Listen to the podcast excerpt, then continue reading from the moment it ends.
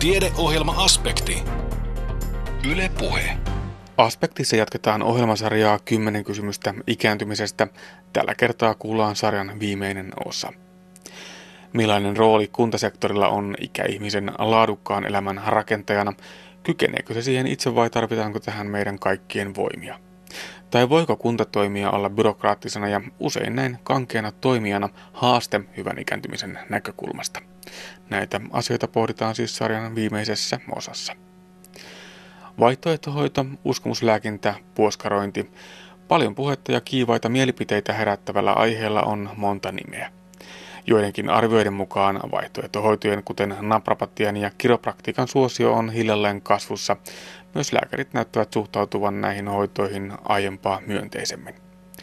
Mutta miksi professori Markku Myllykangas pitää näitä vaihtoehtohoitoja sitten vaarallisina? Myllykankaan tapaamme tässä lähetyksessä. Mutta oletko lääkekuurilla? Jos niin kannattaa olla tarkkana siitä, mitä lääkkeenoton yhteydessä suuhusi laitat. Ruoka ja juoma voivat nimittäin vaikuttaa lääkkeiden imeytymiseen. Tästä kuulemme lähetyksemme lopuksi.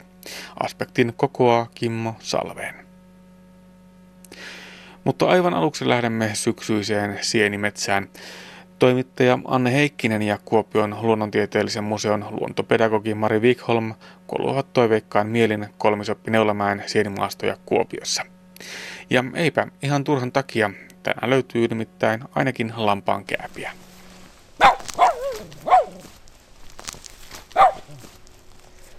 No niin, sitten on tultu rinnettä ylöspäin ja näyttää ihan tämmöiseltä vanhan lasten kirjan kuvitukselta tämä metsä. Eli, eli tota, tosi kaunista sammalikkoa tuolla. Ja, ja sitten on kaatuneita puurunkoja. Aika kuusivaltaista taitaa tässä kohti tämä metsä olla.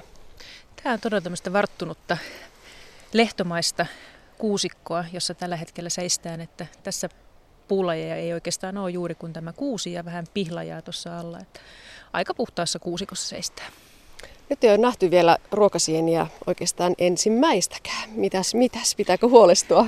No itse asiassa ei tarvitse. Että jos vähän katsotaan tuonne vasemmalle päin, niin sieltä näkyy jo ensimmäinen ruokasieni, joka on lampaan kääpä. Mm-hmm. Ja se on ihan tyypillinen tämmöinen kuusikoiden laji. Eli tota, ei kovinkaan paljon yllätä, että se tuossa nyt meille vilkuttaa. Käydäänkö kurkkaamassa? Olisi kyllä jäänyt vielä huomaamatta. No niin, nytpä mäkin se huomaan. Lampaankääpä on hyvä tunnistaa siitä, että se on niin kirkas valkoinen. Se on kirkkaan valkoinen tai sitten vähän semmoinen beessin värinen. Eli vähän vanhemmat lampaan käyvät, no joo, tai jotkut vähän nuoremmatkin itiöimät, niin, niin niissä on semmoista vaalean ruskeaa siinä päällä. Ei näytä kauhean herkulliselta.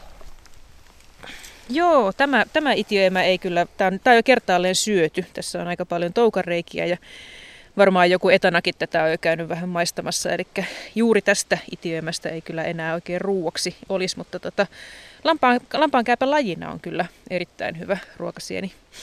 Et se on niin semmoinen tiivis, että tota, siitä voi, voi nuorista lampaan käyvän lakeesta tehdä vaikka pihvejä ja se, on, se suutuntuma on oikein mukava, koska se on tiivismaltoinen laji. Sä puhut tuota, hienoilla termeillä, me puhutaan sienistä, mutta sinä puhut jostain ihan muusta. Niin siis sienihän on jotain, jotain paljon enemmän kuin pelkästään tämä itiöimä, mitä me, mitä me nähdään. Eli tota, suurin osa sienestä kasvaa maan alla rihmastona. Eli tälläkin hetkellä me seistään valtavan suuren rihmastomäärän päällä. Sitä on maaperässä tonneittain. Ja ilman tätä sienirihmastoa meidän metsän, metsän puut ei kasvaisi ollenkaan tämän näköisinä kuin miltä ne nyt, miltä ne nyt näyttää. Eli, eli sienillä on paljon muutakin merkitystä kuin pelkästään se, että niitä syödään syksyisin. Kannattaako vähän katellakin sen mukaan, että minkälaista puustoa siinä lähettyvillä on? Ilman muuta. Eli, eli äh, sieniretkelle kun lähtee, niin, niin kannattaa oikein kannattaa mielellään käydäkin vähän erilaisissa paikoissa, koska erilaiset sienet viihtyvät, viihtyvät erilaisten puitten seurassa. Että tässä mä mainitsin jo tämän lampaankäävän, joka on kuusikoiden ihan tyypillinen laji. Se kasvaa yhdessä kuusten kanssa, mutta tota, sitten jos, jos lähdetään esimerkiksi mäntymetsään, niin sieltä voi löytyä vaikka männyn herkkutatti tai muita tämmöisiä männyn kanssa viihtyviä lajeja. No entä sitten vaikkapa kantarelli? Monesti siinä liepeillä kasvaa koivua. Joo, kantarelli on, on koivun juurisieni mutta tota, kyllä niin kuin kantarelleja löytyy hyvin monenlaisista paikoista. Et kyllä mä itse olen löytänyt kantarelleja ihan puhtaista männiköistäkin. Eli ehkä se ei ole sitten niin semmoinen spesifi sen, sen isän tai siis ystävän lajinsa suhteen, eli tota, se pystyy muodostamaan sienijuurta monenlaistenkin puiden kanssa. Kantarelli on aika metka sieni. Se kasvaa niillä samoilla aika tarkoilla pienilläkin länteillä. Ja tuntuu siltä, että ihan täsmälleen samanlainen kasvuolosuhde olisi siinä naapurissa, mutta ei. Koskaan ei siihen niitä kantarelleja nouse. Joo, sienet aika usein nostaa itiöimiä just niin kuin sam- samoille paikoille. Olen huomannut tämän ihan saman ilmiön. Ja et, tota, kantarelli, mutta myös esimerkiksi musta torvisieni, joka on yksi mun suosikkisienistäni, niin, niin sekin saattaa nousta ihan täysin samoille kasvupaikoille sitten vuosi toisensa jälkeen. Toisaalta sienisyksythän vaihtelee keskenään hyvin paljon, eli, eli se riippuu paljon sateista, missä vaiheessa itiöimiä nousee ja kuinka runsaita ne on. Eli, eli niin kuin nämä, kyllä niitä voi löytyä sitten hyvinä vuosina muualtakin kuin näiltä ihan, ihan perinteisiltä kasvupaikoilta. No nyt me tultiin tähän lampaankäyvän luo melkein sattumalta. Ainakin se tuntuu siltä. Käveltiin tuota polkua pitkin ja kassiinahan se sieni on edessä, mutta onko se niin, että monesti se sienten etsiminen on, on sellaista salapoliisityötä? No mä itse pidän sienestämisestä just sen takia, että, että niitä täytyy vähän etsiä. Ja, ja sieniretki saattaa kestää useita tunteja, mutta, mutta mulle itselleni se on vain plussaa. Eli silloin tulee käveltyä metsässä ihan pitkän aikaa ja viihdyttyä täällä muutenkin. Ja jos sitä sientäkin löytyy sitten vielä, niin se on vain plussaa. Ja sitten täytyy ehkä vähän kopasta tuolta sammalelta, mättäiden alta ja, ja niin edelleen. Aivan, eli jotkut sienet on hyvin, hyvin nerokkaita piilottelemaan. Mustatorvisieniä on, on vaikea löytää, ne on mustia nimensä mukaisesti ja voi olla niin kuin hankalia havaita. Ja toinen, mistä, toinen sieni, mistä monet ihmiset pitää, mutta jota voi olla vaikea nähdä, on suppilovahvero. Mm. Et kun se on tämmöinen ruskea ja niin kuin aika mitättömän näköinen, niin, niin tota voi olla, että, että kestää vähän aikaa ennen kuin löytää sen suppilovahvero silmänsä ja oppii huomaamaan niitä täältä kaiken karikkeen ja muun seasta. Ja sitten kun löytää yhden, niin voi olla melkein varma, että vierestä löytyy lisää. Että sitten täytyy tarkkaan katsoa, mihin jalat asettaa, ettei tallon loppuja. Näin todella on. Et kaikkein parhaimmilla kasvupaikoilla on sellainen olo, että ei voi liikkua mihinkään. Et niitä on mattona suppilovahveroita ympärillä, eikä voi tosiaan sit niin kun, ei voi laskea koppaa mihinkään, eikä voi itse niin oikein astua mihinkään, ja sitten vaan täytyy alo- aloittaa poimiminen. No aloitettiin siitä, että ollaan tässä kuusimetsässä ja, ja todettiin, että, että tota, minkä tyyppisissä maastoissa mikäkin seeni kasvaa, mutta, mutta ehkä ei voi ihan sellaisia tarkkoja tietoja sanoa, vaan tosiaan onko se yleisohje se, että metsä kuin metsä, niin kyllä sieltä jotain ruokasientä löytyy. Jos kyseessä on vähänkin varttuneempi metsä eikä kovinkaan heinäinen, niin kyllä sieltä tosiaan löytyy melkein, melkein metsästä kuin metsästä sieniä hyvänä sienisyksynä. Ja toisaalta sitten taas monet semmoiset paikat, jotka ei, ei ensin näkemältä näytä mitenkään erityiseltä, erityisen hyviltä sienipaikoilta, niin sieltä voi löytyä jotain ihan, ihan erikoista. Niin kuin esimerkiksi ukonsieni, joka on oikein hieno ruokasieni, niin se viihtyi aikanaan, kun oli paljon näitä niin kuin erilaisia laitumia, metsälaitumia, niin se, se viihtyi näiden laitumien ja niittyjen liepeillä ja nykyään sitä voi löytyä ihan niin kuin pihapiirien lähistöltä. Että se on tämmöisten puoliavointen ympäristöjen laji, että se taas ei viihdy tämmöisissä synkissä kuusikoissa. Mutta me viihdymme synkässä kuusikossa ja jatkamme tästä matkaa. Meillä on täällä nämä retkikaverit, kaksi koiraa, jotka pureskelee vimmatusti keppejä tässä ympärillä. Onkohan ne sitä mieltä, että, että tuota, nyt voisi matka jatkua? Ne luultavasti vähän vihjailee, että tuota, nyt voitaisiin jo mennä eteenpäin. Valitettavasti kumpikaan niistä ei osaa etsiä sieniä, mutta kyllä ne muuten tykkää retkeilystä kovasti. No niin, sitten koirat mukaan ja menoksi. Näin sieniretkellä tällä kertaa. Asiantuntijana oli luontopedagogi Mari Wikholm ja mukana menossa myös koirat Usva ja Tilli. Sieniretki jatkuu jälleen viikon kuluttua ja tuolloin tunnistellaan muun muassa mustatorvisieniä. Vaihtoehtohoito, uskomuslääkintä, puoskarointi. Paljon puhetta ja kiivaita mielipiteitä herättävällä aiheella on monta nimeä. Joidenkin arvioiden mukaan vaihtoehtohoitojen, kuten naprapatian ja kiropraktiikan suosio on hiljalleen kasvussa. Myös lääkärit näyttävät suhtautuvan näihin hoitoihin aiempaa myönteisemmin. Nyt on luvassa kipakkaa keskustelua vaihtoehtohoidoista. Anne Hikkisen haasteltavana on professori Markku Myllykangas, joka kertoo aluksi lääkäreiden asenteita vaihtoehtohoitoihin selvittäneestä tutkimuksesta. No tässä taustalla on tietysti se, että niin kuin tämä ihan vastaavalla sapluunalla on tehty tämä kysely niin kaksi kertaa aikaisemmin, eli 87 ja 95. Ja nyt sitten ajateltiin, että katsotaan, että miten nämä lääkäreiden asenteet näitä tiettyjä, tiettyjä tuota, uskomuslääkinnän muotoja kohtaan on nyt sitten muuttunut, vai onko ne muuttunut? Ja onhan ne muuttuneet, eikö niin? No kyllä siinä, siinä pientä muutosta, ei mitään tämmöisiä dramaattisia muutoksia, mutta jotakin pientä on tapahtunut. No voiko sanoa, että nyt otettiin aiempaa selkeämmin kantaa asioihin? No joo, että niiden lääkäreiden osuus, jotka ei osannut, osannut ottaa kantaa, niin oli, oli selkeästi vähentynyt. Eli lääkärit joko oli enemmän puolesta tai vastaan sitten näitä, näitä hoitoja. Ja tietysti se ehkä kertoo sitten siitä, että, että lääkäreiden tietämys ylipäänsä näistä kysytyistä hoidoista niin on, on lisääntynyt tässä matkan varrella. Puhutaan siis vaihtoehtohoidoista. Mistä puhutaan? No mä itse en, en käyttäisi tämmöistä vaihtoehtohoitotermiä, koska se viittaa siihen, että kysymyksessä olisi joku tämmöinen hoito, joka olisi, jota voitaisiin käyttää niin kuin esimerkiksi jonkun lääketieteellisen hoidon niin kuin, niin kuin vaihtoehtona. Ja samoin, samoin niin kuin joskus puhutaan täydentävistä hoidoista, niin sekin antaa ymmärtää sen, että kun lääketieteellinen hoito, niin sen päälle tarvitaan sitten vielä jotakin, jotakin muuta hoitoa. Että, että mä itse mielen puhun uskomuslääkinnästä tai sitten, sitten kaikista mieluutin puoskaroinnista. Siitähän tässä näissä vaihtoehtohoidoissa on kysymys. Tämä sana puoskarointi sisältää sellaisen aika vahvan asenteellisen latauksen. Haittaako se? No minua se ei haittaa, mutta, mutta tietysti pitää muistaa se, että silloin kun me puhutaan näistä, ää, näistä hoidoista, niin näillähän ei ole osoitettu olevan mitään niin tämmöistä ää, lä- lääkinnällistä vaikutusta. Ainut on tämä niin kuin kaikkeen, kaikkeen hoitoon liittyy tämmöinen niin kuin lumeen vaikutus tai placebo-vaikutus, tai oikeastaan kaikista parasta olisi puhua niin kuin hoitotapahtuman vaikutuksesta.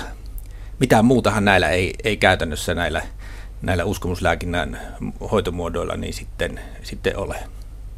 Mm, jos vielä tätä terminologiaa jatketaan, niin onko se uskomuslääkintä tosiaan siksikin hyvä nimi, että, että potilas uskoo siihen vaikutukseen ja siitä kautta sitten syntyy, jos syntyy se vaikutus. No on, on se sikäli, se on, se on hyvä, hyvä termi just, koska siellä nimenomaan takana on se, että ei ole mitään muuta kuin se, että, että uskotaan, että ne, ne vaikuttaa, mutta mitään niin semmoista kunnollista tutkimusnäyttöä, niin siellä takana ei tietenkään ole. Mm. No voiko sanoa näin yksi selitteisen jyrkästi, että että tuota, vaihtoehtolääkinnällä tai uskomuslääkinnällä, puoskaroinnilla, sillä ei ole tieteellistä osoitettua tehoa. Kyllä, näin voi sanoa. Ja, ja jos niillä olisi, niin ne olisi imuroitu välittömästi tänne, tänne viralliseen terveydenhuoltoon. Mutta just, just sen takia, koska niillä ei ole oso, pystytty osoittamaan, että niillä on mitään tämmöistä lääkinnällistä vaikutusta tämän hoitotapahtuman vaikutuksen lisäksi, niin, niin, niin sen takia ne on täällä lääke, lääketieteen ja terveydenhuollon ulkopuolella ja tutkittu on. Kyllä, näitä on, näitä on tutkittu tuota, hyvinkin pitkään. Ajatellaan siis vaikka jotakin homeopatia, joka on ehkä näitä ö, yleisimmin käytettyjä uskomuslääkinnän muotoja, niin, niin sitähän on tutkittu, tutkittu tuota, vaikka kuinka kauan ja, te, kauan ja tehty satoja, jopa tuhansia tutkimuksia ja, ja mitä ei ole jäänyt käteen. No mistä ihmiset näitä uskomuslääkintää tai vaihtoehtohoitoja, niin, niin kuinka he niitä saavat? Mistä he niitä löytävät? No esimerkiksi Suomessa niin meillähän on tuhansia, joidenkin arvoiden mukaan meillä on ehkä semmoinen 5-6 tuhatta tämmöistä vaihtoehtoterapeuttia ja kuka ei tarkkaan tiedä heidän lukumääränsä, mutta kyllä näitä on, näitä on paljon. Näistä, näistä hoitojen, uskomuslääkinnän hoitojen tarjoajista ei todellakaan ole, ole pulaa. Meillä on joitakin tällaisia aloja, jotka on nimikesuojattuja, eli naprapatia ja kiropraktiikka, ne ovat saaneet noin 10 vuotta sitten tällaisen nimikesuojan, että kuka tahansa ei voi sanoa vaikkapa antavansa naprapatiaa, ellei ole semmoista tiettyä koulutusta. Onko nämä kaksi sitten vähän vakaammalla pohjalla olevia? No henkilökohtaisesti minä olen sitä mieltä, että se oli virhe, että niistä ne otettiin tavallaan niin kuin mukaan tähän, tähän tuota, terveydenhuoltoon ja ne ne virallistettiin nämä, nämä nimikkeet, mutta että kyllähän se niiden, niiden vaikutus on kuitenkin hyvin, hyvin marginaalinen ja, ja eihän niistä varsinaisesti niin kuin, edes niin kuin toimenpiteinä, niin niistä ei saa esimerkiksi mitään Kela-korvausta. Voiko näistä hoitomuodoista olla suoranaista haittaa ihmisille? Niitä voi olla, voi, niistä voi olla tietysti ihan, ihan haittaa, eli niin kuin ne voi vahingoittaa tietyissä tapauksissa jopa, jopa tuota, ihmisten terveyttä, mutta tietysti se, että jos, jos käytetään niin kuin jotakin hoitomuotoa, mikä ei anna niin kuin mitään tämmöistä niin kuin lääkinnällistä vastetta, niin, niin onhan se niin kuin ihan täysin epäeettistä altistaa ihmiset semmoisille hoitomuodoille. Ja sitten se, mikä tässä on tietysti muistettava, on se, että nämä, nämä erilaiset uskomuslääkintää harjoittavat järjestöt, niin ne, nehän kovasti nyt loppaa poliitikkoja ja, ja yrittävät sitä, että, että uskomuslääkintä otettaisiin tavallaan niin kuin mukaan tähän viralliseen, viralliseen terveydenhuoltoon ja näistä lääkitsijöistä tulisi sitten tavallaan niin kuin lääkäreiden kanssa yhteistyössä toimivia tahoja ja sitten pahimmilla on jopa, jopa tuota, esitetty vaatimuksia ja toiveita siitä, että, että nämä, nämä uskomushoidot otettaisiin niin kuin sitten Kelaa korvattaviksi. Ja se olisi kyllä, se olisi kyllä tosi, tosi tota paha, paha juttu, että, että yhteiskunta rupaisi kor, korvaamaan semmoisia hoitomuotoja, joilla ei ole mitään niin kuin lääkinnällistä vaikutusta. No entä sitten lääkärit? Mitä lääkärin vala sanoo vaihtoehto lääketieteestä?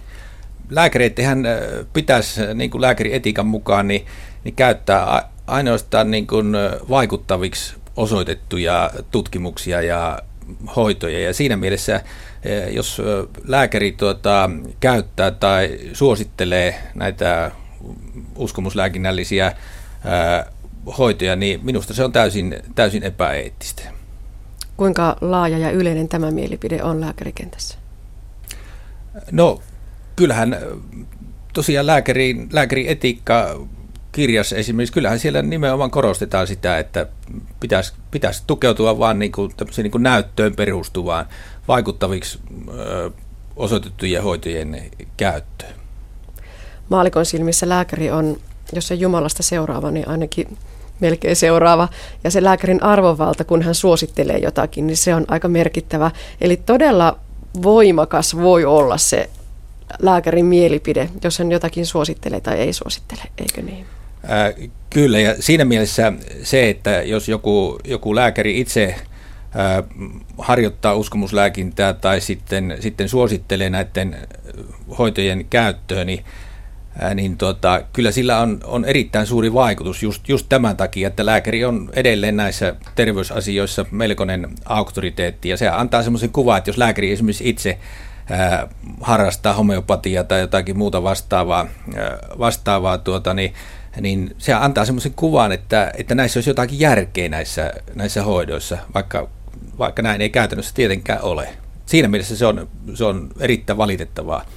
Ja meillähän, meillähän Suomessa niin, niin meillähän on käytännössä ainakin satoja lääkäreitä, jotka, jotka esimerkiksi itse harjoittaa uskomuslääkintää. Palataan sitten tänne tutkimuksiin. On siis selvitetty lääkäreiden suhtautumista vaihtoehtohoitoihin.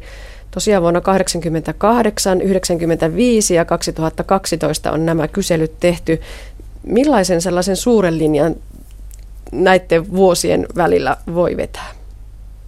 Yksi merkittävä tulos tässä oli tietysti se, että, että lääkärit ottaa kantaa, eli näiden lääkäreiden osuus, jotka, jotka ei ota kantaa, niin niiden on, on vähentynyt. Ja toisaalta sitten niin tässä on semmoinen muutos tapahtunut, että, että niin kuin esimerkiksi henkiparannus ja tämmöiset vastaavat, jo, joilla ei niin kuin ole käytännössä mitään niin kuin tämmöistä kuviteltavissa minkälaista järkiperäistä selitystä, niin, niin niihin suhtaudutaan entistä kielteisemmin. Ja sitten niin sitten pikkusen myönteisemmin ehkä, ehkä semmoisia, joilla nyt voitaisiin edes periaatteessa ajatella, että niillä on, on järkevämmäksi kuviteltua perustetta. Tässä tutkittiin siis kahdeksan erilaista vaihtoehtohoitoa. Akupunktio, vyöhyketerapia ehkä tutuimpina ja tällaisina hankalimpina ehkä sitten tämä tosiaan henkiparannus ja, ja ginseng juuri. Mikä tämä viimeinen tapaus on? No Tämä, tämä on semmoinen hoitomuoto, jota sillä ei nyt varsinaisesti mitään semmoista niin kuin spesifiä kohdetta ole. Että se niin kuin kuvitellaan, että se niin kuin, ää, yleensä lisää niin kuin elinvoimaa ja virkeyttä ja niin edelleen. No entä sitten henkiparannus? No, no se nyt on ihan tästä niin kuin taas to, toinen ääripää, että, että siellä, siellä on käytännössä tämmöinen niin kuin, uskonnollinen viritys taustalla. Siihen kuuluu kaikki, kaikki rukoilusta lähtien, kaikki vastaavat. Ja lääkäreiltä on kysytty sitten erilaisia mielipiteitä näihin erilaisiin hoitoihin liittyen. Ei osaa ottaa kantaa, on toinen ääripää ja petosta pitäisi kieltää sitten viimeinen. Mikä näistä kaikista kahdeksasta eri hoidosta on se, joka on eniten aiheuttanut hajontaa? No, tämä henkiparannus on selvästi tämmöinen, että siinä niin kuin kolme neljästä lääkäristä niin, niin, äh, niin pitää sitä pitää petoksena ja se pitäisi heidän mielestään kieltää. Ja toisessa päässä sitten myönteisimmin suhtauduttiin akupunktioon, kiropraktiikkaan ja lymfahierontaan. Ja näiden laajempaa käyttöä lääkärin työssä voisi harkita semmoinen vajaa 40 prosenttia vastaajista. Aika kyllä. paljon. Se on, se on kyllä kieltämättä aika paljon. Mitä sanot tästä tuloksesta? No kyllä minusta nämä luvut on kyllä liian, liian isoja. Että tota, siinä mielessä vähän hämmästyttää, että näinkin iso osa lääkäreistä niin suhtautuu näinkin myönteisesti näihin hoitomuotoihin. No entä sitten verrataan Suomea ja muuta maailmaa?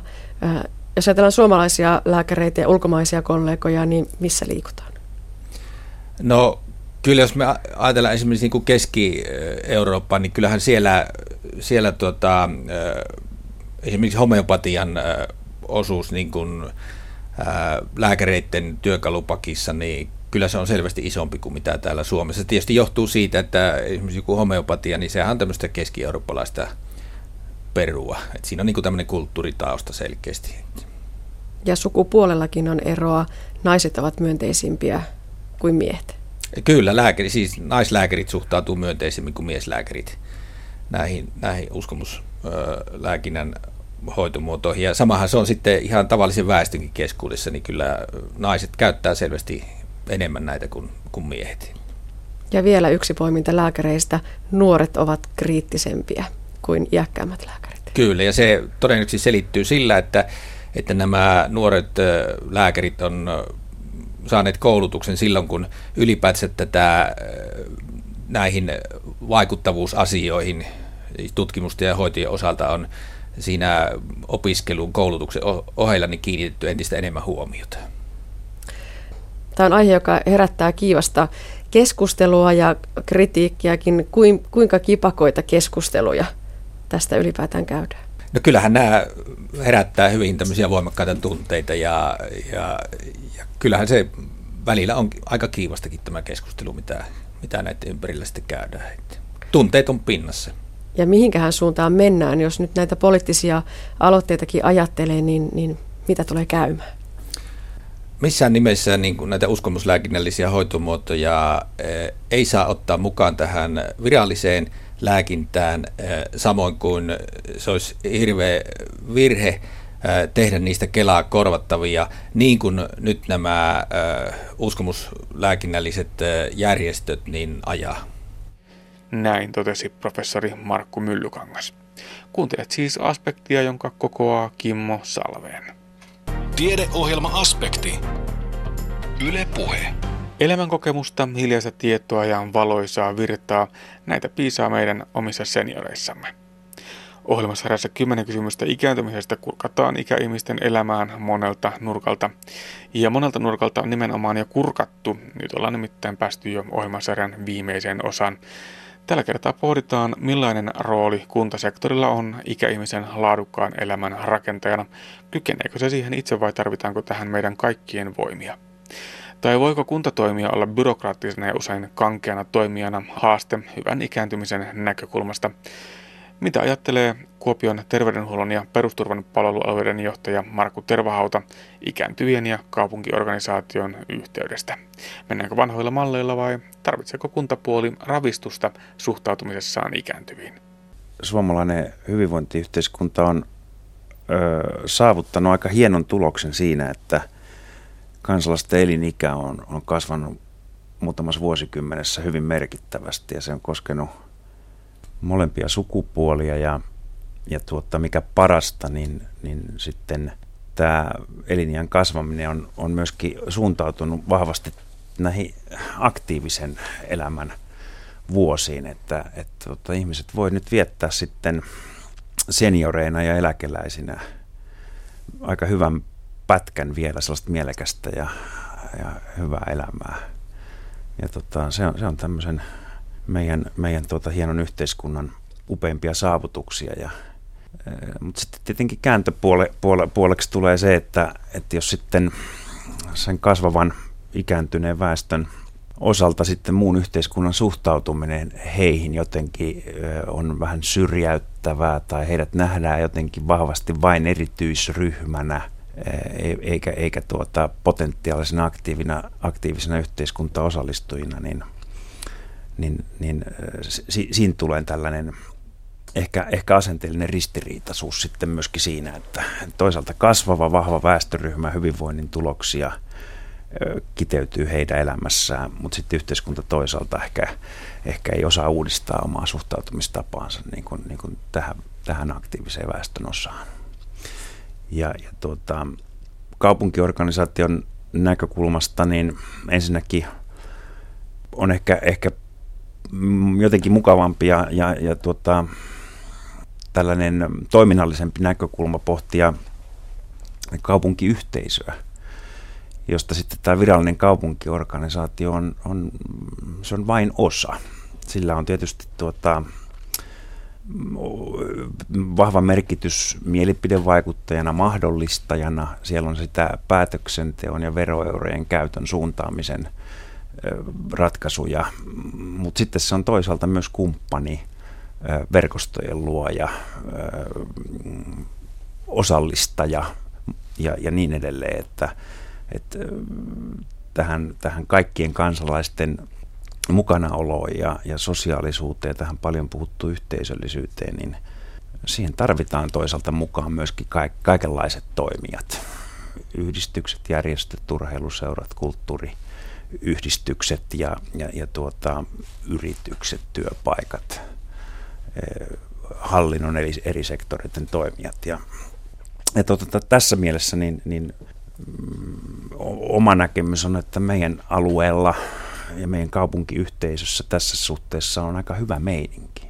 Ja, ja tuota, näillä pohjilla tällainen myönteinen, ihmisläheinen ja positiivinen näkemys myöskin sitten tähän ikääntyneen, ikääntyneen ja ikääntymässä olevan väestön osan, osan elämään, niin, niin mä uskon, että me saadaan sillä kyllä ihan hyviä hedelmiä sitten tulevina vuosina aikaiseksi, koska – jos me mentäisiin taas ihan vanhoilla malleilla, niin sitten me tässä kiireen vilkkaa ruveta miettimään jo kovasti uudenlaisten laitosten lisärakentamista ja, ja tuota, miettiä niihin sitten henkilökuntaa ja varmistaa rahoitukset ja, ja tuota, se olisi kokonaan toisenlainen linja kuin mitä tällä päivä, tänä päivänä näissä asioissa on esillä.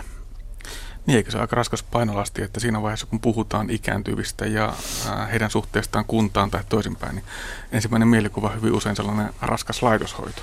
Joo, se on juuri näin, että ehkä, ehkä tämä niin kuin ikääntyminen ja sana vanhus, niin se helposti yhteiskunta rajaa sen käsittämään aika kapea-alaisesti suurin piirtein niin kuin laitoksessa valkanoiden tai sänkyjen omana vaipoissa ja märissä sellaisissa nälkäisenä makaavaa vanhusta ja, ja tuota, kun, kun sitten kuitenkin kyseisen, kyseisen tuota, ikääntyneen väestöryhmän ää, ikäikkuna on useita kymmeniä vuosia ja, ja tuota, se on vaan sitten joidenkin kohtalo se elämän ehtoolla semmoinen, semmoinen niin kuin vahvan ja, ja raskaan hoivan tarpeessa oleminen, mutta tuota, valtaosahan siitä ikääntyneenkin ihmisen elämästä on ihan tavallista arkista, toivottavasti hyvin sujuvaa ja, ja, ja hy, hyvän pärjäämisen elämää.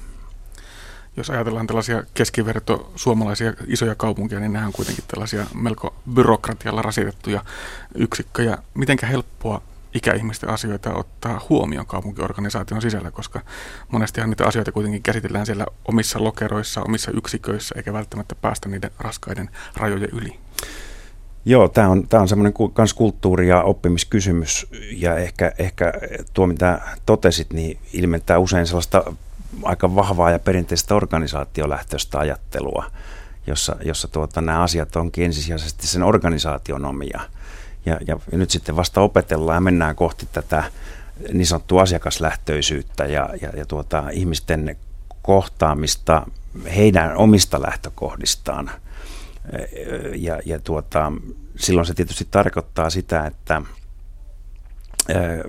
ei, tarvita, ei tarvita perustaa erikseen ikääntyneiden kulttuuripalveluita, ei tarvita erikseen ikääntyneiden liikuntapalveluita, ja, ja joka asia niin kuin omaa luukkua ja, ja, ja tuota, niin kuin jotenkin niin kuin syr, ehkä syrjäyttävääkin näkökulmaa, vaan se, että, että mahdollistetaan mahdollisimman pitkälti tavanomaisten palveluiden ää, käyttö erilaisille ihmisille.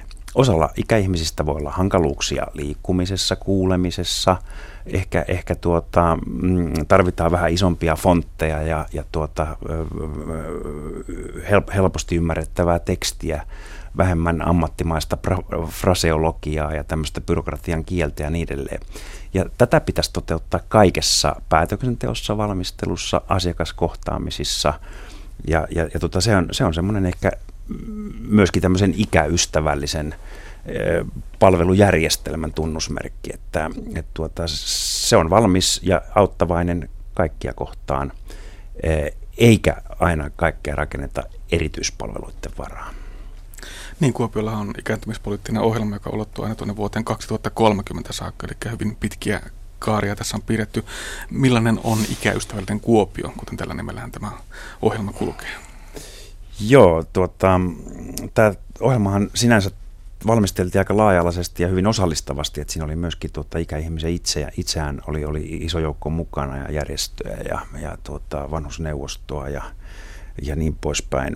Mutta että se kuitenkin se tavoite siinä koko jutussa on aika arkinen ja, ja tuota, mä ihan katson sanasta sanaan, että mitä, mitä siinä sitten päädyttiin määrittelemään, niin, niin se, se, se oli niin, että kuopiolainen, kuopiolainen voi elää aktiivista ja onnellista elämää iästä ja toimintakyvystä riippumatta. Eli hyvin arkista, lopulta tavallisia asioita ja, ja ää, sellaista, joka tapahtuu henkilön omista lähtökohdista. Ja tässä se ydin ehkä on. Ja, ja tuota, toisaalta tämä ikäystävällinen ohjelma Kuopiossa sinne 2030 saakka, niin se tarkoittaa sitten asiakirjaa, joka silloin vuonna 2009 hyväksyttiin ja joka on sitten antanut eri hallinnon aloille ja kaupunkiyhteisön jäsenille, jäsenille nuotteja siitä, että miten sitä, sitä hyvää tavoitetta kohti voidaan mennä. Ikäystävällinen Kuopio jalkautuu konkretiaksi Kuopion palvelutoiminnassa. Ikäystävällisyyden pohjana nousee esiin muun muassa WHOn Healthy Cities-hanke, joka ohjaa kaupunkeja ihmisten fyysisen, psyykkisen sekä ympäristön hyvinvoinnin edistämiseen.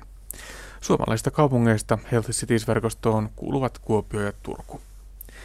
Samalla kun parannetaan niin lapsiperheiden kuin ikääntyvienkin palveluita, pyritään luomaan aktiivista ja osallistavaa kansalaisuutta. Yhteiseen ulkopuolelle jääminen on suuri ongelma myös ikääntyvien kohdalla. Passivoituminen ja kotiin jääminen käy monesti niin fyysisen kuin psyykkisenkin kunnon päälle. Viipaadetaan Kuopion Pujonlaaksossa sijaitsevassa palvelukodissa kysymässä palvelukeskuksen johtaja Paula Molanderilta, miten ikäystävällisyys näkyy heidän yksikkönsä arjessa. Käynnissä on askarteluhetki, jossa läheisen päiväkodin lapset tekevät yhdessä vanhusten kanssa joulukortteja. Aika lailla tuohon. Sarahan voisitkin neuvoa vähän. Mihinkä kohti se tulisi tuo nyt? Ihan keskelle sun ja Siihen Mun vuoro. Niin, hienohan siitä tulee. Onko sinulla jo nenää piirret? Piirret sä nenää? Tossa on. Näkyykö sitä nenää ollenkaan? No niin, katoppa tuosta. Noin. No nyt noiden lasten kanssa todella tehtiin esimerkiksi joulukortteja tuossa. Mitä kaikkea muuta näiden tota, eri, erilaisten vierailijoiden kanssa täällä tehdään? No lasten kanssa nyt esimerkiksi sitten tässä joulun alla vielä toisesta päiväkodista tulee pieniä koristelemaan joulukuusia talon asukkaiden kanssa. Ja nuoria opiskelijoita. Heidän kanssaan tehdään eri oppilaitosten kanssa paljon yhteistyötä ja, ja siitä esimerkkinä nyt tämmöinen Katwal-projekti, jossa joulukuun alkupäivinä opiskelijat on valmistelleet tämän lähialueen asukkaiden kanssa yhdessä tämmöisen muotinäytöksen, tanssiesityksen koreografeineen ja, ja se tulee olemaan varmasti ihan huippuhieno ja antoisa kokemus kaikille. Miten tärkeää se on, että tänne vanhusten arkeen otetaan sitten näitä erilaisia toimijoita, niin kuin lapsia ja oppilaitoksia esimerkiksi tämän Catwalk-projektin puitteissa? No se on ihan keskeistä, että on eri-ikäisiä toimijoita, koska eihän me kukaan, kukaan niin kuin normaalielämässä toimita vaan yhdellä sektorilla, että, että kaikki on tervetulleita ja sen näkee asukkaiden aktivoitumisesta myös, että kun tulee lapsia tai nuoria, niin aivan erilainen tätsi on päällä. Niin, miten tärkeää se ylipäätään on, että, että ikäihmisiä aktivoidaan? Se on, kuitenkin tuntuu olevan ehkä, ehkä se avainasia aika monessakin kohtaa. No kyllä näen sen erittäin tärkeänä ihan, ihan jo yhteiskunnallisesti ja, ja sitten sen ihmisen oman elämänlaadun kohdalla, että kyllä liikunta ja toiminta on ne asiat, jotka tuota, sitä elämänlaatua tuovat ja sitä kautta myös säästöjä yhteiskunnalle. No niin. Oletko sä käyttänyt tämmöistä ennen? Onko toi rennitin? On. Mä oon käyttänyt Okei. Okay. Hirveän kovasti pitää painaa.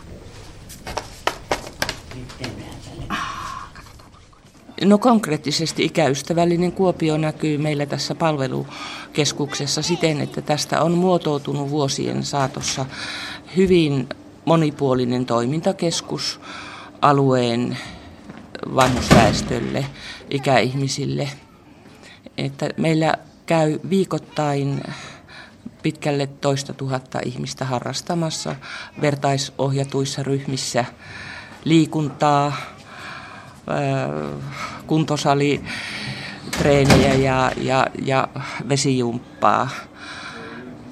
Ja samoin myös käy kotihoidon ihmisiä alueelta päiväryhmissä.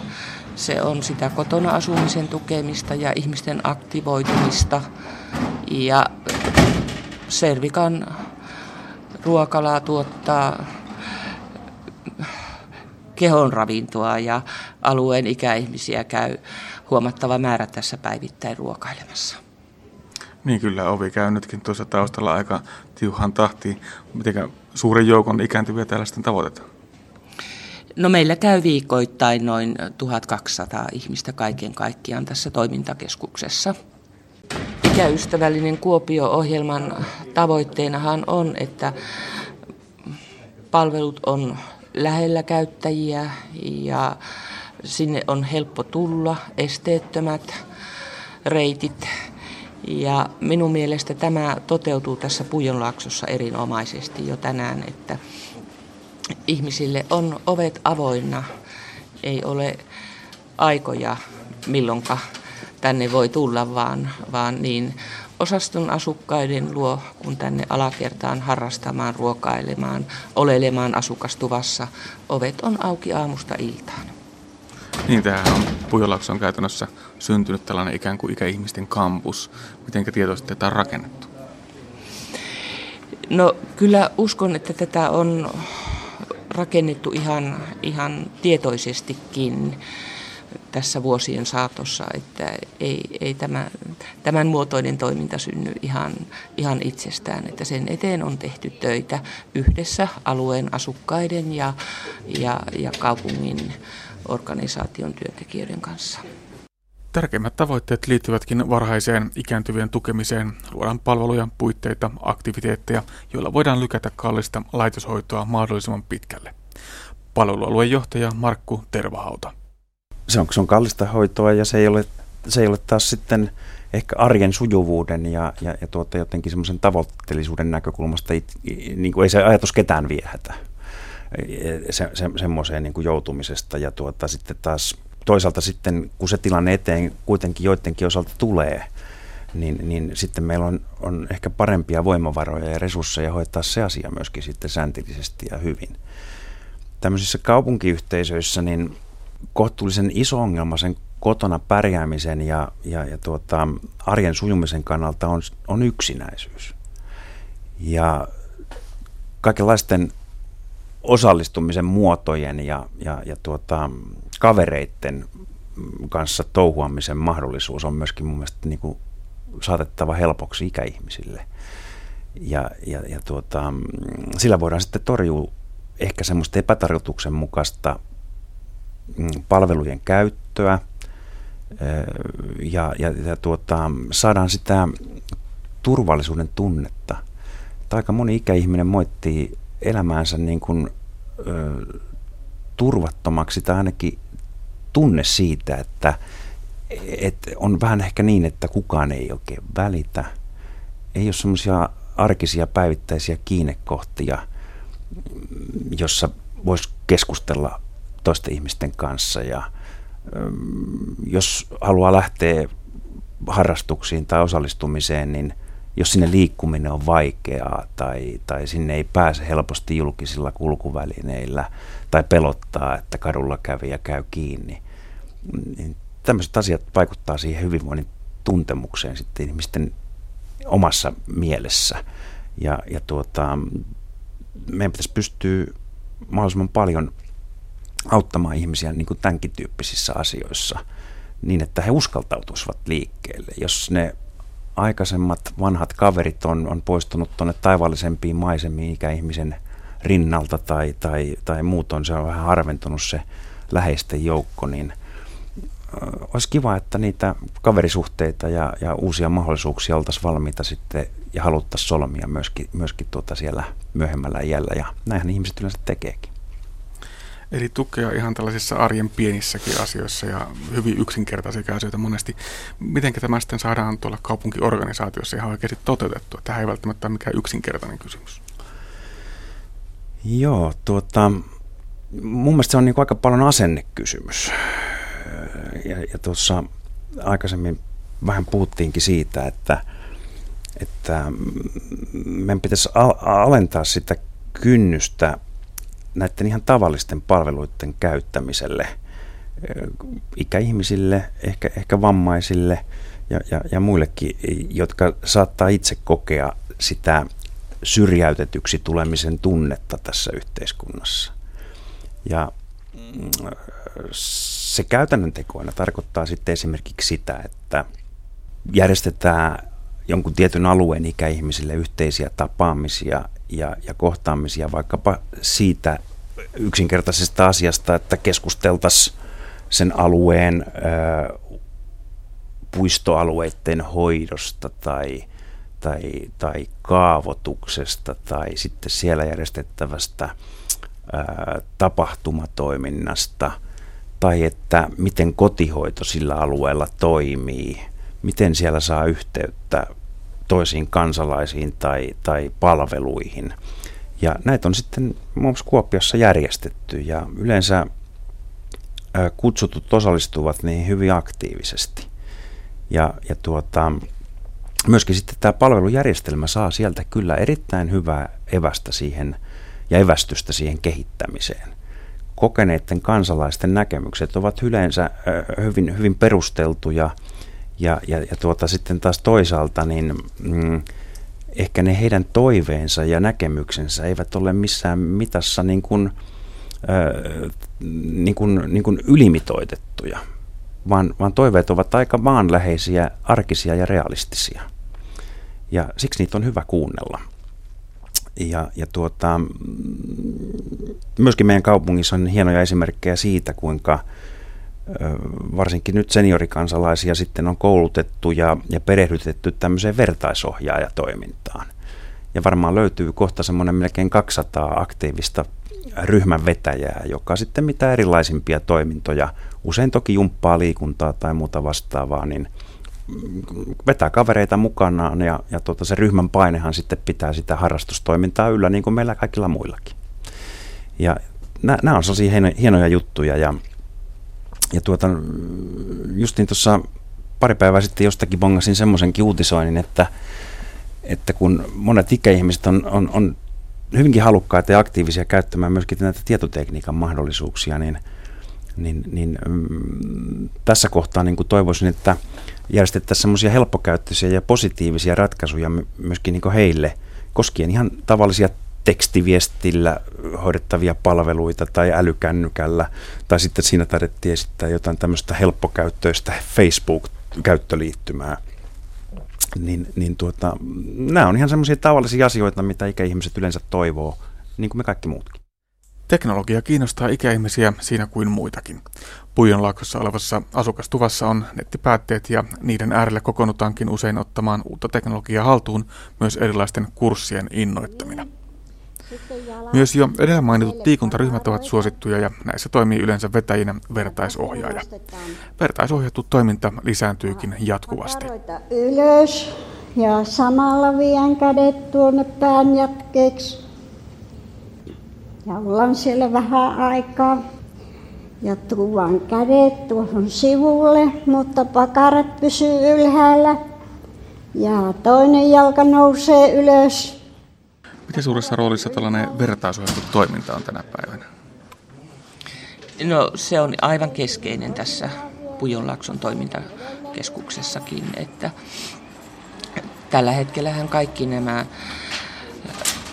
liikuntaryhmät, vesijumpparyhmät, kuntosaliryhmät, ne toimivat aamusta iltaan vertaisohjaaja periaatteella ja ryhmät ovat avoimia kaikille.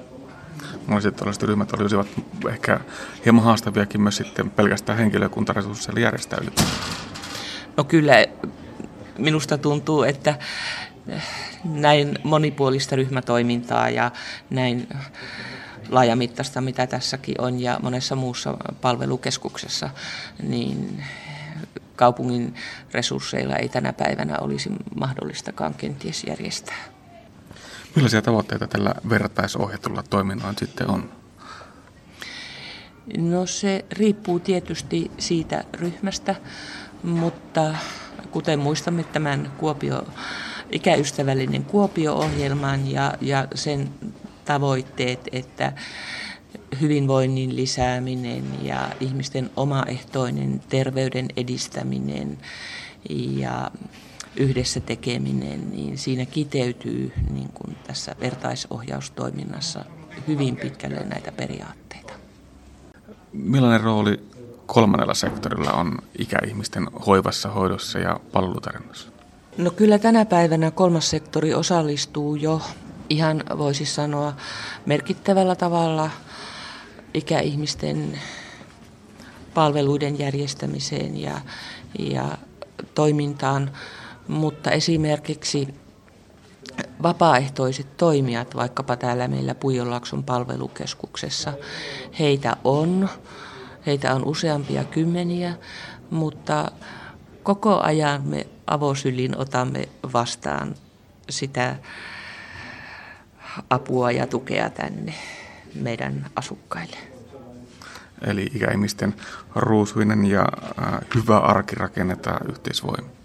Nimenomaan näin. Kaikkia tarvitaan. Hyvän ja innostavan elämän jatkaminen vielä ikääntyessäkin on ensiarvoisen tärkeää silloinkin, kun muutetaan palvelukotiin tai siirrytään osastohoitoon. Perinteisistä asetelmista pyritäänkin yhä enemmän kodinomaisuuteen, jota Smolander pitää erittäin tärkeänä. No se on minun mielestä aivan ensisijainen asia, että nythän nämä, esimerkiksi tämä palvelukeskus ei ole enää perinteistä osastolla potilaana olemista, vaan aivan uudenlaista arjen ja juhlan asumista tuetussa asumismuodossa.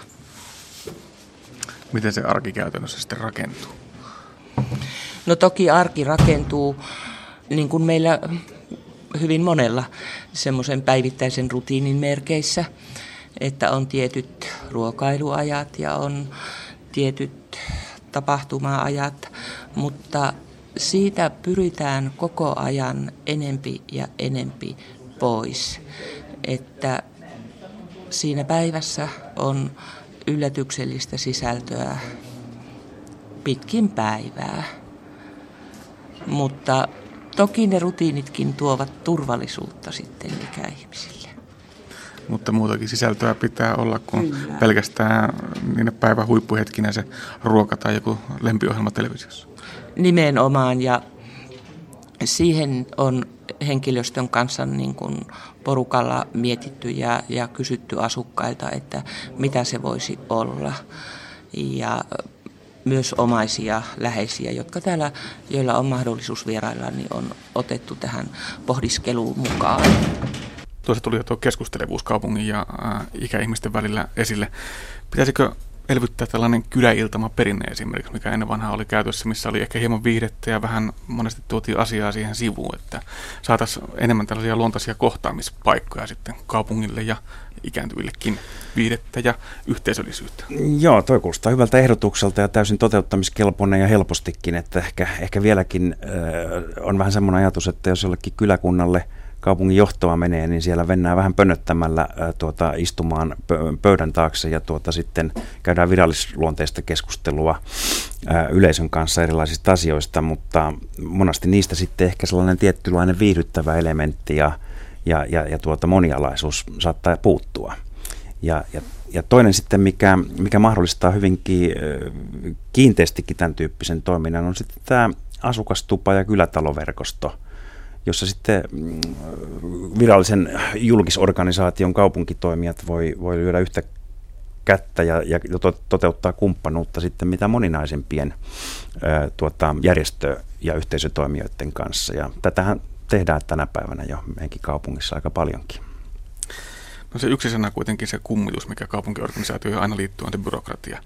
Ää, byrokratia ja siellä on myöskin sitten eri yksiköitä, joilla on omat tulosvastuunsa. Eikö ole aina se riski, että joku yksikkö, jos sillä ei loppuvuodesta ehkä ole rahaa kuntoutuksiin tai muuhun, niin aina voidaan pahimmassa tapauksessa rahan puutteessa ajatua siihen pisteeseen, että jätetään jotakin hyvin tärkeää tekemättä sen takia, että saadaan budjetti näyttämään hyvältä, mutta se maksaa elämänlaadun ja sitten äh, rahan muodossa myöhemmin, aika paljonkin rahaa. Joo, kyllähän tuo on ihan totta ehkä se on perussyynä tuohon, tuohon toimintamalliin, joka, joka, joka tahtoo julkisorganisaatioita vaivata, on se, että talous- ja toimintasuunnitelmat tehdään niin sanotusti vanhalla kaavalla ja, ja sitten asiat on aika pitkälti lukittuja.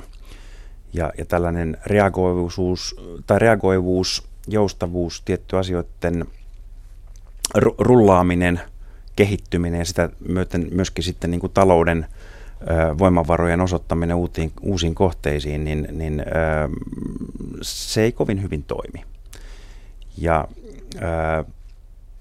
siinä mielessä niin kyllä helposti myöskin saattaa käydä niin, että joltain tietyltä momentilta käyttö, käyttömahdollisuuksien loppuminen kesken vuoden johtaakin itse asiassa veronmaksajan kannalta suurempiin kuluihin kokonaisuutena, koska sitten sitä asiaa hoidetaan jossain muussa hieman, hieman raskaamman toiminnan momentilla, jossa, jossa taas ei välttämättä ole mahdollista edes sitoa sitä, sitä kustannuskehitystä siltä vuodelta.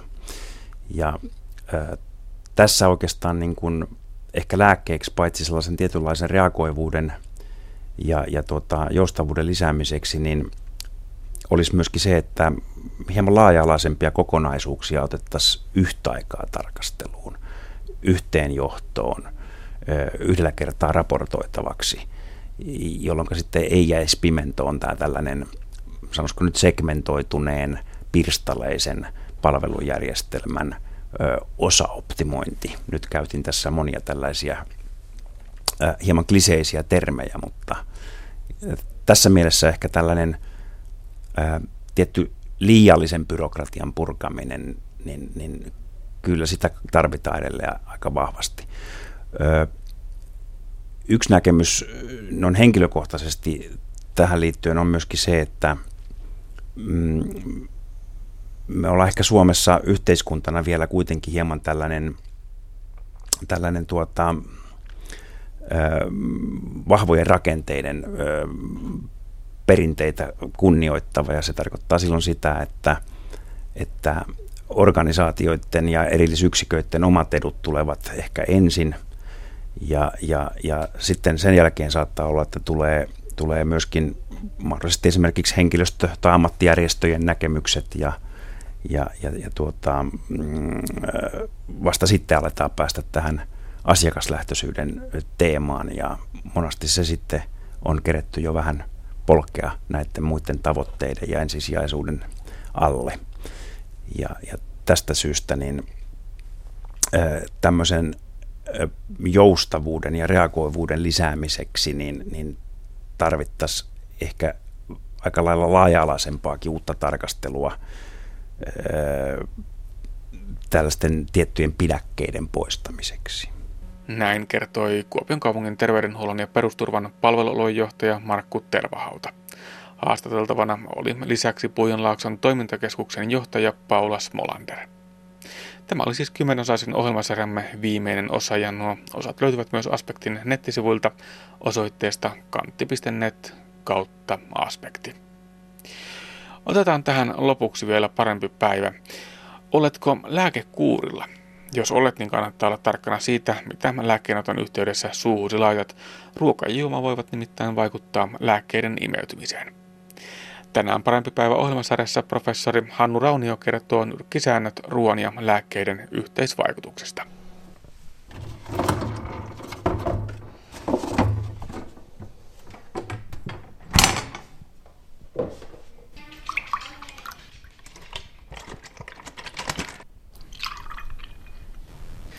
Ruoan ja lääkkeen yhteisvaikutukset voi ilmetä sillä tavalla, että lääkkeen vaikutus joko kasvaa tai sitten lääkkeen vaikutus heikkenee. Molempiin suuntiin voidaan mennä pieleen. Jos lääkkeen vaikutus korostuu liikaa, niin tulee haittavaikutuksia. Esimerkiksi unilääkkeellä voi tulla liian pitkä uni. Ja toiseen suuntaan, jos mennään pieleen, eli ruoka heikentää lääkkeen imeytymistä elimistöön, niin menetetään sitten tärkeä lääkkeen teho. Ja tämä on erityisen tärkeää niillä lääkkeillä, jotka ylläpitää elämää. Esimerkiksi lääkkeet, joilla estetään elinsiirtopotilaalla nämä hyljintäreaktiot. No, tärkeitä muistettavia asioita on oikeastaan pari kolme. Ja jos aloitetaan maitotuotteet – Joitakin tiettyjä lääkkeitä ei saa ottaa maidon kanssa ja tällaisia lääkkeitä löytyy antibiooteista ja luulääkkeistä. Ja sitten tämmöinen uusi tulokas näihin häirikköruokiin on kreippimehu. Kreippimehu todella voimakkaasti lisää monien lääkkeiden pitoisuutta elimistössä, eli niiden vaikutus tehostuu liikaa elimistössä ja voi tulla suoranaisia haittavaikutuksia aina kun käytät kreippimehua, niin kannattaa jostain ottaa selville, että häirintyykö käyttämäsi lääke sitten tämän kreippimehun käytön yhteydessä. Ja informaatiota löytyy vaikkapa apteekeista, mutta myöskin netistä. No alkoholi on, on ihan oma lukunsa tietysti. Meillä on tiettyjä lääkkeitä, joiden kanssa tämmöinen reipas alkoholin käyttö ei sovi ollenkaan. Ja ne lääkkeet on, kaikki ne lääkkeet, jotka vähänkin lamaa keskushermostoa, niin niitä ei pidä käyttää alkoholin kanssa. Ja sitten taas tällainen alkoholin kohtuukäyttö, yksi, yksi yksikkö, siis yksi keskiolutpulloa vastaava alkoholimäärä päivässä tai kaksi on se kohtuukäyttö, niin tämä ei oikeastaan häiritse juuri minkään lääkkeen sitten vaikutuksia elimistössä mutta täytyy muistaa sekin, että meillä on joitakin hyvin vahvoja keskushermostoa lamaavia lääkkeitä, kuten esimerkiksi opiattiryhmän kipulääkkeet, morfiini ja muut samankaltaiset aineet, joiden kanssa alkoholi ei sovi ollenkaan yhteen. Ja sitten tämmöinen yhdistelmä, jossa on alkoholi ja mikä tahansa suoliston verenvuotoja aiheuttava lääke. Esimerkiksi ihan tavalliset kipulääkkeet, Burana ja kumppanit, joita saa apteekin hyllyltä ilman reseptiäkin, tai verenohennuslääkkeet, kuten Marevaan ja muut sen tapaan vaikuttavat lääkkeet, niin ne ei sovi alkoholin kanssa olleskaan. Ruoan ja lääkkeiden yhteisvaikutuksista kertoi siis professori Hannu Raunio Itä-Suomen yliopistosta. Toimittajana oli Anne Heikkinen. Ja näin päättyy tämänkertainen aspekti. Tällä kertaa kuulimme viimeisen osan ohjelmasarjasta 10 kysymystä ikääntymisestä. Aiheena oli kuntien rooli hyvän ikääntymisen tukijana. Kävimme sienimetsässä, josta löysimme lampaankääpiä. Puhuimme myös vaihtoehtolääkinnästä. Lääkärit suhtautuvat näihin hoitoihin aiempaa suopeammin, mutta haastattelemamme professori Markku Myllykangas pitää hoitoja jopa vaarallisina. Lopuksi kuulimme vielä ravinnon ja lääkkeiden yhteisvaikutuksista. Lisää aiheistamme netissä osoitteessa kantti.net kautta aspekti.